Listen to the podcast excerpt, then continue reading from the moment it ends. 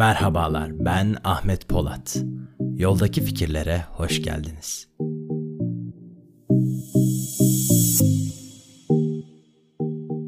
Evet, çaylarımızı yudumlarken başlıyoruz. Hemen Çay. mi? Ha, hemen başlıyoruz. Direkt konuya gireceğim. Bugün yoldaki fikirler muhabbet bölümüyle kulaklarınızdayız. Ee,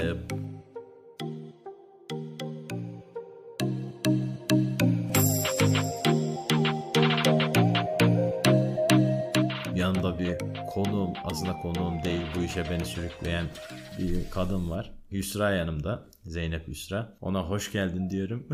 bir heyecan var, garip bir heyecan var. Becerebilecek miyiz bu konuda? Nasıl hareket edeceğiz bilmiyorum. Ama öncelikle ne konuşacağımızdan bahsedeyim. Ahlakçılık ahlaksızlık mıdır? Ahlakçılık ciddi bir ahlaksızlıktır demiştim zamanında ve üzerinde böyle bir linç yemiştim. Bu mesele üzerinde öncesinde konuşmuştuk ve neticede bugün o konuyu konuşmaya kararlaştırdık. Hoş geldin Yusra. Hoş buldum Ahmet. Nasılsın? iyi Ama misin? ilk konuk değil de ilk denek olarak diyelim. Çünkü herhalde birini bulamadı diye benim gibi birini alıp burada Yok. konuşturtmaya çalışıyor. Konuşturtmaya çalışıyorum. Evet tam kelimenin tam anla- anlamıyla böyle ama eee, meseleye girip e, duruma ısınacağımıza inanıyorum ben. evet ben de biraz daha linçlemeye karar verdim onu. Şimdi ben ahlakçılık çok ciddi bir ahlaksızlıktır diye bir tweet atmıştım. Onu da sonrasında paylaşmıştım Instagram'da. Önünü alamadığım bir Yorumlar. linç geldi yani açıkçası. Ve de birkaç saat sonra kaldırdım. Süreci sen de biliyorsun. Evet. Onun üzerine bir e, yazı paylaşmıştım. Onu okuyayım ve onun üzerinden detaylandıralım mesele istiyorum. Olur. Ahlakçılık üzerine paylaştığım fikirler üzerine çok garip tepkiler aldım. Binlerce yani binlerce derken de yaklaşık 9000 kişi takipten çıktı. binlerce de mesaj aldım. Yani hakaretvari mesajlar da vardı tabii içinde. Yüzlerce garip, binlerce garip mesaj aldım. İnsanlar hayal kırıklığına uğradıklarını ifade ettiler. Ciddi manada şaşkınlık içerisindeyim. O zaman şaşkınlık içerisindeyim. Dedim yaklaşık bunun 3 hafta geçti herhalde. Yani 3-4 çok özür dilerim. İnsanlar senin üzerinden niye hayal kurup da bunun kırıklığını yaşıyor? Bir burada tuhaf bir şey var. İnsanlar biraz bizi bir yerlere yerleştiriyor. Kendi akıllarınca ya da kendi hayatlarında öyle diyeyim. Sonrasından bizden e, bekledikleri sözler var galiba. Bekledikleri, yapmamızı bekledikleri işler var. Ve de bunları karşılamayınca da hayal kırıklığına mı uğruyorlar diye ben de düşünüyorum. Bilmiyorum. Meseleyi daha detaylı hale, e, detaylı ele alabilmek adına bu satırları yazmaya karar vermiştim o zamanlar. Bu satırlar dedim 4 Eylül zamanı. E, sizlerin de yorumlarını, fikirlerinizi beyan etmenizi istemiştim. E, alta yüzlerce yorum gelmiş yine. E, normal şartlarda hiç yapmam bu seferlik. Gelen her türlü olumsuz yorumu sileceğimi o dönem biraz psikolojik açıdan zorlanmıştım. Silmiştim de gelen kötü yorumları. O zaman söylemiştim, sileceğimi söylemiştim. Ama normalde bütün fikirlere açığımdır. O dönem orada zedelenmemek açısından bunu engelledim. He, madde madde ilerlemek gerekirse. Gel sen de bunları konuşalım. Bir, meselenin bireyler tarafından kişiselleştirildiğini gördüm. Sence insanlar niye bunu kişiselleştirdi? Yani ahlakçılık mı yapıyor insanlar ya da ahlakçılık meselesini niye bu kadar sahiplendiler? Bilmiyorum. Çünkü bence insanların bir yarası orada dokunulunca böyle bir şey oldu. Yani ben bunu daha fazla nasıl? İnsan da kendisine eksikse genel daha çok söyler ya bunu. Hani genel toplumun ahlak sorunu olduğu için e, bunu böyle bir de ahlakçılık kısmına değinince Yani ahlakı savunmaya girince biz ahlakçık mı oluyoruz diye bir geri dönüt alıyorum. ya zaten ahlak savunulacak bir şey değil yani hani onun ahlak dediğimiz olay gelişi güzel gelen bir şey. Çok sıradan bir şey. Ama sıradanlaştırmayıp bunu ekstra bir şey haline getirip bir de bunu savunmaya çalışanlar var. Hani evrensel ahlak dediğimiz olayda baktığımız zaman aslında onun bir savunulacak bir tarafı yoktur. Öğrenilecek tarafı var evet ama bunu savunup işte e, bir şekilde e, ayet Kur'an'a referans verip Allah'ı kendi tarafında olduğunu zannedip e, bunu farklı bir yöne çekip bunun tartışmasını yapıp yani anlamlandırmaya çalışmak biraz tuhaf. Ahlak dediğimiz olay tamamen gelişi güzel bir şey. O sende bulunur ya da bulunmaz. O Veyahut da daha doğrusu ahlak böyle kültürün e, zamanla bizde ot- oturttuğu bir normlar değil midir yani? Ve de her toplumda ahlak değişiyor. Hani ahlaksız dediğimiz hareket belki başka bir toplumda normal karşılanabiliyor. Ama o ahlak olmaz işte. O Ne olur? kültür olur. Ama kültürler Yani- ahlakı sinirlendirmiyor mu ahlakı çerçevelemiyor? Biz şimdi ahlakında savunulacak tarafı yok dedik ama biraz galiba onun tartışmasına doğru gideceğiz Tartışalım gibi. buyur. Aynen.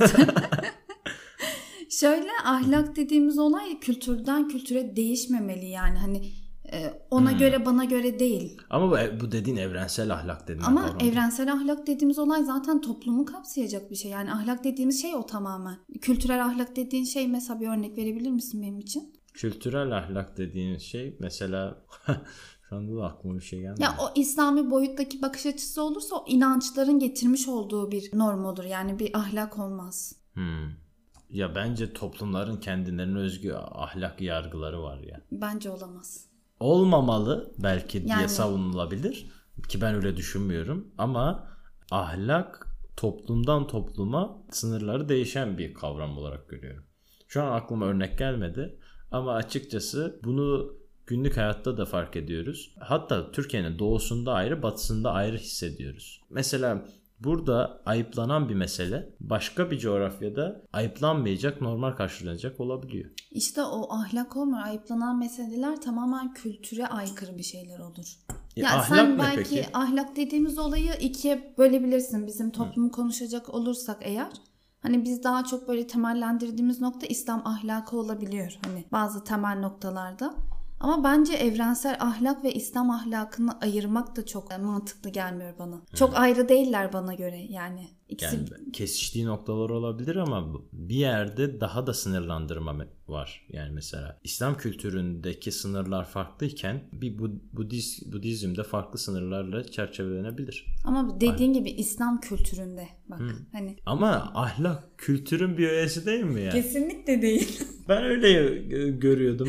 Olmaya da bilir evet. Bu arada biz hiçbir şekilde bir çalışma yapmadık. Yani böyle gelişi güzel muhabbet Ahmet zaten. aynen. Yoldaki fikirler muhabbet, muhabbet. bölümü. Hani sabah geldi gel bir muhabbet edelim dedi. Evet. Ee, ben de biraz oyaladım belki vazgeçer diye ama öyle bir şey olmadı. İnatla devam ediyoruz. Ahlak bak Oxford Language'de Oxford sözlüğünde şöyle tanımlamış. Birinci anlam olarak insanın doğuştan getirdiği ya da sonradan kazandığı bir takım tutum ve davranışların tümü. Bak insanın doğuştan getirdiği ya da sonradan kazandığı bir takım tutum ve davranışların tümü.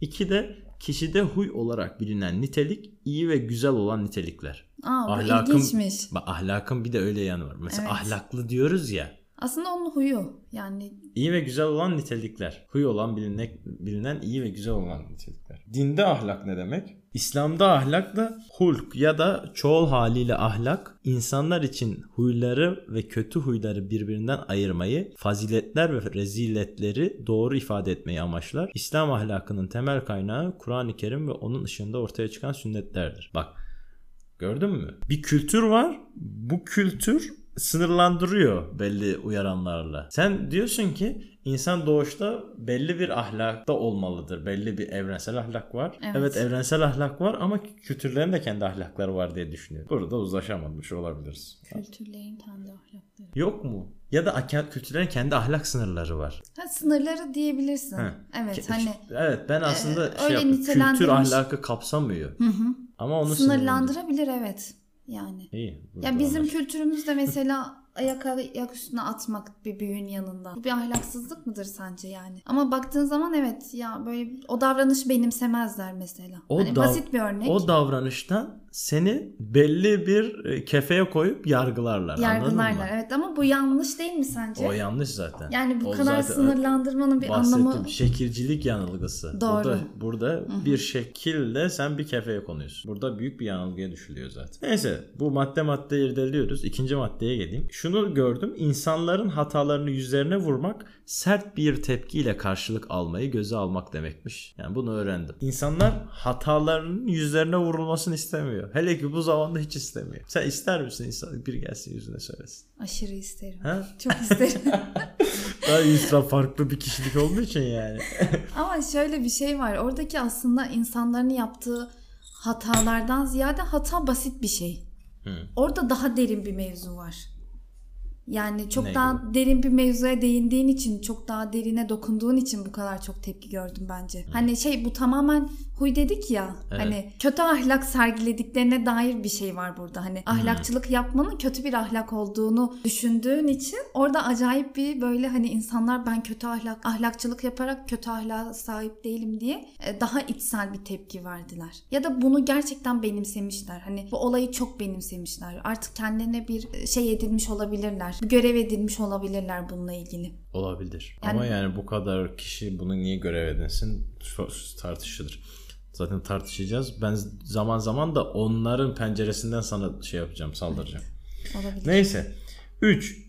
Bunları da yeniden değerlendireceğiz. 3. Ahlak kavramının toplumda çok yanlış manalarda kullanıldığını fark ettim. Mesela ahlak ne diye görüyorsun toplumda? Ahlak ya ahlak toplumda sence nasıl algılanıyor? İşte senin başta bahsettiğin kültür var ya gelenek. Hı hı. Yani bence bizim toplum tamamen ahlak kendi geleneklerine göre bakıyorlar bu olaya.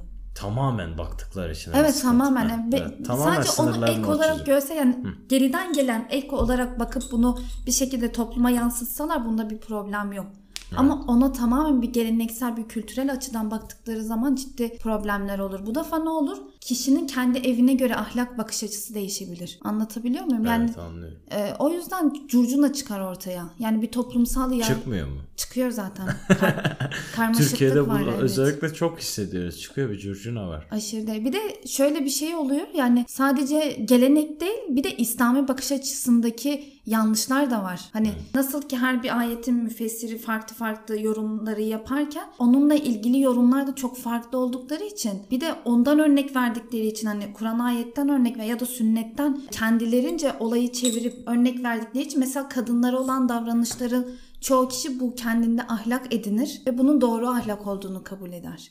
Evet. Ee, mesela sünnette bakıldıkta o kadın bakış açısındaki yanlışlar da biraz da bizim bu geleneksel ahlak bakış açısından da doğabiliyor. Ondan dolayı şey yani hani kendilerini çok doğru gördükleri için ve arkalarında kendileri referans olarak sünneti, ayeti verdikleri için o referansları da kuvvetli. Çünkü peygamber var bir de Allah var. İki tane dokunulmaz şey var. Öyle olunca referansları aşırı kuvvetli. Bu sadece ahlakçılık meselesinde değil. Herhangi öyle, evet. meselede hemen bir yere dayandırıp yorum çıkartılıyor. Evet bir de o kadar yanlış anlıyorlar ki onu. Yani yanlış anladıkları yetmiyormuş gibi Onu savunuyor. Sa- savunuyorlar. Bir de Allah'ın Saldırı kendi için yanında kullanıyor. olduklarını zannediyorlar. Bir de öyle bir problem var. Evet evet evet çok doğru. 4. Dördüncü madde olarak da, da Türkiye'deki yaşanan ahlaksızca her türlü meselenin neden bu kadar kolaylıkla ortaya çıktığını anlat. O da yeni bahsettiğimiz o curcuna meselesi. Bir de linç meselesi de var burada biraz. Eyvallah. Herkesin zaten kendine göre bir ahlak yargısı olursa ne oluyor? Curcuna çıkıyor. Curcuna O da neye sebep oluyor? Herkes kendi yargısını öne atıyor ve bir karış karmaşa çıkıyor. Yani. Twitter'da görüyoruz. Maalesef.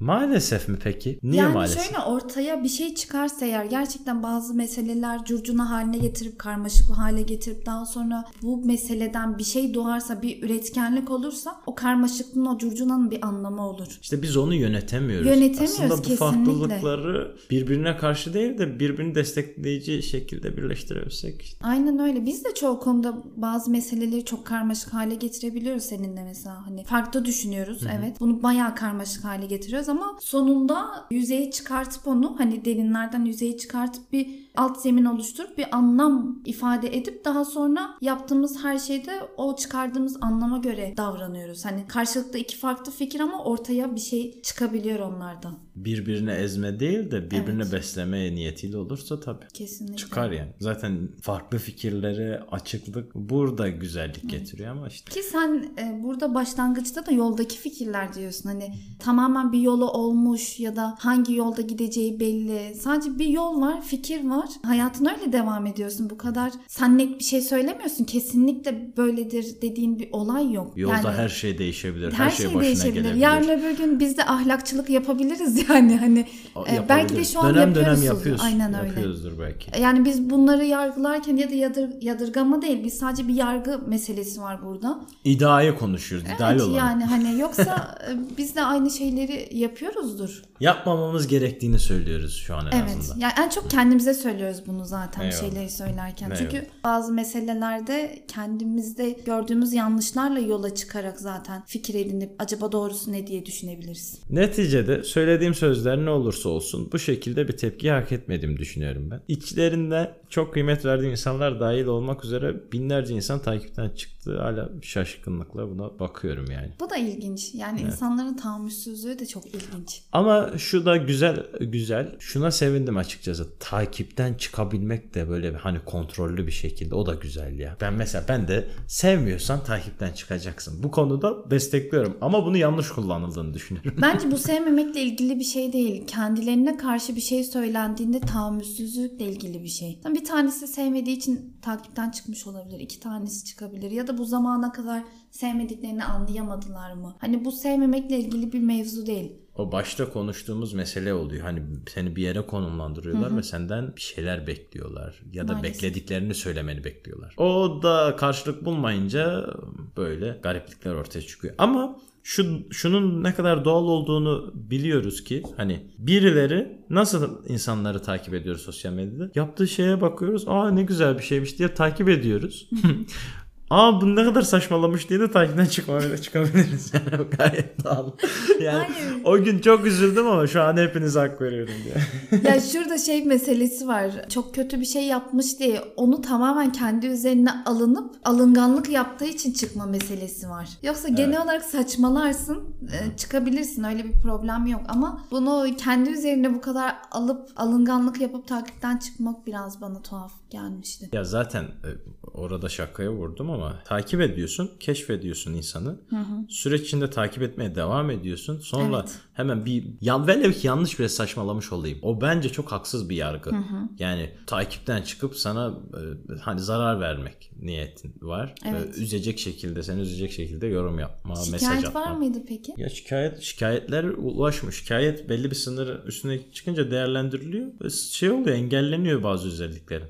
Bu önceki bu işte Kudüs'te yapılan zulümlere karşı yaptığım paylaşımlarda Evet, bir tane paylaşım vardı. 1.6 milyon izlenmiş. Bak 1.6 milyon insanlar paylaşa paylaşa paylaşa yayılıyor. O çok yayılması bir yandan da şikayetlerin de artacağı anlamına geliyor. Öyle olduğu zaman bir böyle bir iki ay bir iki hafta pardon bir şey paylaşamayacak hale getirmişti. Böyle metin paylaşamıyorsun. Mesela yorum yazamıyorsun. Öyle engelleri getiriyor. Şikayet olunca öyle oluyor. Bu şöyle bir zararı oldu. Birden 9 bin 10 bin kişi takipten çıkınca algoritma şöyle algılıyor. Ya bu adamın yaptıklarına ilgi azaldı. Ben normalde paylaştığım herhangi bir içerik böyle 10-15 bin kişiye ulaşırken şimdi 2000-3000 kişiye ulaşıyor. Yani takipçi sayıma da kısıtlıyor. Yani bu adam içerikleri zaten az ilgi görüyor ya geliyor. Algoritma öyle yorumluyor galiba. Ben onun öyle yorumladığını yorumluyorum. Nereye nereden geldik ya buna? Yani takipten çıkmak e, eğer zarar verme niyeti taşıyorsa dediğim gibi haksız bir şey. Ama şöyle de takipten çıkanlar olabilir. Ben o süreci biraz e, takipçilere yansıttım. Ya bu ne böyle ben bunu görmek istemiyorum bu kargaşayı takipten çıkıyorum diye de olabilir. Ona da saygı duyarım ama neticede haksız bir yargılama olduğunu düşünüyorum. Peki gelen eleştiriler nasıldı? Genel şu şekildeydi. Onu da madde madde yazmıştım. Meseleye yüzeysel yaklaş yaklaştığım düşünülüyor. Her konu hakkında fikir sahibi olduğum düşünülüyor. Peygamberlerin de ahlakı anlattıkları bu sebeple ya, yanlışa yanlış demek zorundayız gibi bir sav sunuluyor. Ahlakçılığa söz ederek benim de ahlakçılık yaptığım söyleniyor. Ki içlerinde en katılabileceğim madde bu. benim gibi bir insanın böyle düşünmemesi gerektiği ve bu bunun bana yakışmadığı söyleniyor. Evet. Yani senin gibi bir insan derken hani daha seni ne kadar tanıyorlar ya da sen kimsin? Çok Demek ki ta- tanıyorlar da böyle. Ya tanıyan insanlardan açıkçası bu yorum da geldi. Tanıyan derken birebir hayatında tanıyan, normal hayattan değil. Uzun süredir işte takip eden var. İşte Instagram'da 6-7 yıldır aktifliğim var. o zamandan beri yani demek ki işte 3-5 senedir takip ediyorsa tanıdığını düşünüyor demek ki. Bir de sen bunu yazarken hani sanki sen bunu hiç yapmamışsın da sadece kendinin doğru olduğunu düşündüğün için bunu yazdığını düşünmüş çoğu kişi. Hmm. Hani sen orada Evet, dememişsin evet, ki ben ahlakçılık yapmıyorum ya da yapıyorum. Biraz böyle aforizma kesmişim gibi ya hani böylesi doğrudur ben yapmıyorum gibi böyle yukarıdan bir söylen. Ama halbuki böyle seslendirmemişim. Evet evet bir de şey yani orada bir netlik var. Kendince kafanda oluşturduğun bir netlik var.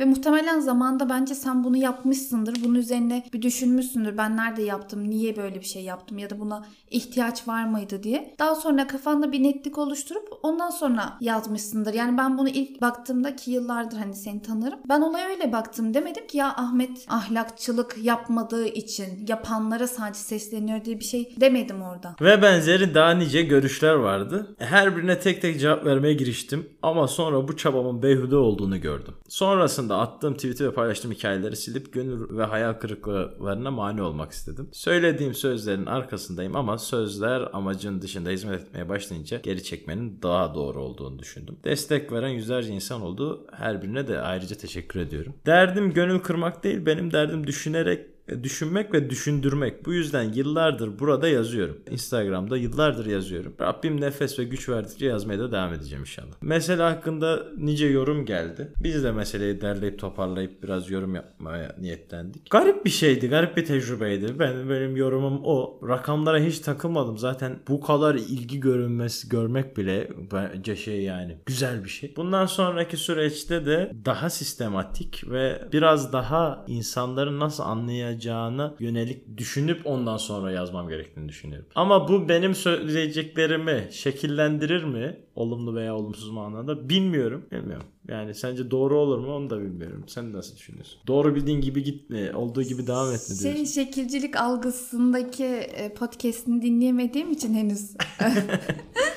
Orada burada hani bir şekilcilik var mı? Yani buradaki bütün herkesin sana nasıl bakış açısını ele alıp öyle davranma gibi bir şekillenme olayı var mı? Onu bir sormak var. isterim sana. Hani Yani ben burada işte ne yapıyor? O daha yeni konuştuk ya bacak bacak üstüne attım bir an diye ve veyahut da öyle görüldü diye benim oturma pozisyonumdan kaynaklı yanlış görüldü diye ben bir yere savrulundum yani bir yerde konumlandım. Yanlış yani başından sonuna kadar yanlış. Bir de bence bu da bir erdemlilik. Hani burada e, geri çekilmen yani sonuçta bu kadar insan rahatsız olup aslında geri çekilmenin sebebi bir daha düşünmek bu Evet. konu üzerinde. Yoksa yani sen burada insanların dediğine göre bir şekilcilik değil. Hani acaba ben nereye dokundum da bu kadar mesele oldu bu mevzu değil. Zaten o Bir daha bu mevzuyu düşünmek yoksa insanların seni takipten çektikleri için bir mesele değil o. Bu bir fırsat oldu ya. Evet. Ya ciddi tecrübe ya. Gerçekten ciddi bir tecrübe ve fırsat oldu. Düşünmeye zorlandığım bir yer bir kere. Bir de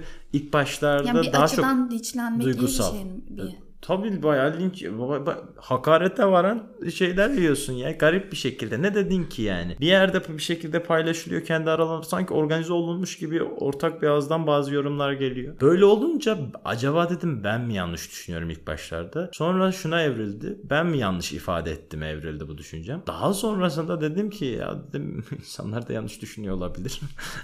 Çünkü e, çoğunluk haklı mıdır diye bir böyle kadim bir tartışma var ya. Çoğunluğun haklı olduğunu hissediyorsun bir an böyle o yanılgıya kapılıyorsun. Çoğunluğun tepkisini altında böyle eziliyorsun açıkçası. Sonrasında diyorsun ki yok ya ni- niye böyle düşüneyim. Bir ikincisi şu eleştiriye de yanıt verip meseleyi toparlamak istiyorum izninle. Her şey hakkında fikrim olduğu iddiası o kadar boş ki. ben fikrim olduğu şeyler üzerinde cümleler kuruyorum, yazıyorum, okuyorum. Zaten fikrim oluşsun diye de arka planda okuma yapıyorum. Bazı işte konuşmaları dinliyorum. Yani fikir oluşturmak için zaten uğraşıyorum. İnsan nedir? Kendi bir fikir süz- süzgeci vardır. O süzgeciden arta kalanları da sunuyorum yani. Herkesin yapması gereken bu. Düşünülmüşü düşünüyor gibi olmayayım diye kendi düşündüklerimi üretmeye çabalıyorum. Her şey hakkında da fikrim yok açıkçası. Ki düşünülmüşü düşünmek de gerekir. Yani bu bu niye böyle düşünüldü Eyvallah. diye düşünmek gerekir yani. Bununla ilgili de bir bölüm olacak. Yani biz insanız ve her şey hakkında fikirden ziyade sen burada her şey hakkında bir fikir değil, her şey hakkında bir düşünme olayına gidiyorsun. Yani hani düşündükten sonra bir fikir edinebiliyorsun. E bu fikir edinmek için de böyle arkası boş bir şey değil, alt bir zemin değil. Bunun için görebiliyorum okumalarını yapıyorsun, dinlemeler yapıyorsun, izliyorsun bir şeyleri. Gerekirse İngilizce bazı makalelere değinmek gerekiyor. Yani altı boş bir zemin değil ama işte yorumlarken, eleştirirken biraz acımasızca. evet böyle. Toparlayalım istersen daha fazla uzamasın. Bir de şöyle bence senin burada en çok insanları rahatsız eden şey bu kadar net olman. Bizim toplum netliğe hazır değil. Evet. Zaten netliği ukalalık olarak. Kesinlikle öyle Evet, ama evet. ama halbuki öyle bir şey değil. Aksine yani bizim en çok ihtiyacımız olan şey netlik. Evet. Yani bu kadar uzunca cümleler kurmaya da ihtiyacımız yok. Basit bir cümleyle o netliğini ifade etmen insanları rahatsız etmiş. Özellikle yanlış olduğunu düşündüğümüz noktalarda net olmalıyız, Kesinlikle net konuşmalıyız, net tespitler yapmalıyız ki düzeltebilelim yani. Viraj net bir viraj var uçurumdan düşüyoruz ama defalarca düşüp düşüp işte abi bile birbirimize deliyoruz. Gerçekten bu netlik meselesi üzerine ayrıca düşünülmesi gereken Kesinlikle mesele. öyle. Bunu da belki detaylandırırız sonrasında. Çok teşekkür ediyorum Yusra. Ben teşekkür ederim Ahmet. Aslında ilk mikrofonu görünce böyle bir heyecan bir oluyor mi? heyecan Ama- oldu ama şu an şu mikrofonu bırakmak istemiyoruz da Aa, çok baş şişirmeyelim Evet diye biraz toparlamamız lazım. Vaktimiz de dardı. İnşallah sonrasında daha da farklı meselelerde konuşuruz. Yolda Senden- kalın. Senden sö- sö- sözünü alayım. Herkesin karşısında. Neyse sözümüzü vermiş olduk. Tamam. Yoldaki fikirlerin muhabbet bölümünden, muhabbetin ilk bölümünden bu kadarlık olsun. Bir sonraki bölümde veya yoldaki fikirlerin normal akışında olan bölümlerde görüşmek üzere. Ahlakçılık hala çok ciddi bir ahlaksızlıktır ben bunu düşünüyorum. Belki fikrim değişecek ama şu anda o fikirdeyim yani. Destekleyenlere ve de kıymet verip tepki gösterenlere de teşekkür ediyorum. Çünkü ona bir kıymet veriyor yani. Eyvallah. Ne diyeyim? Nasıl bitir? Bitirmek en zor. Hayırlı günler. Selametle kalın. Hoşça kalın. Yoldaki fikirlerden bu haftalık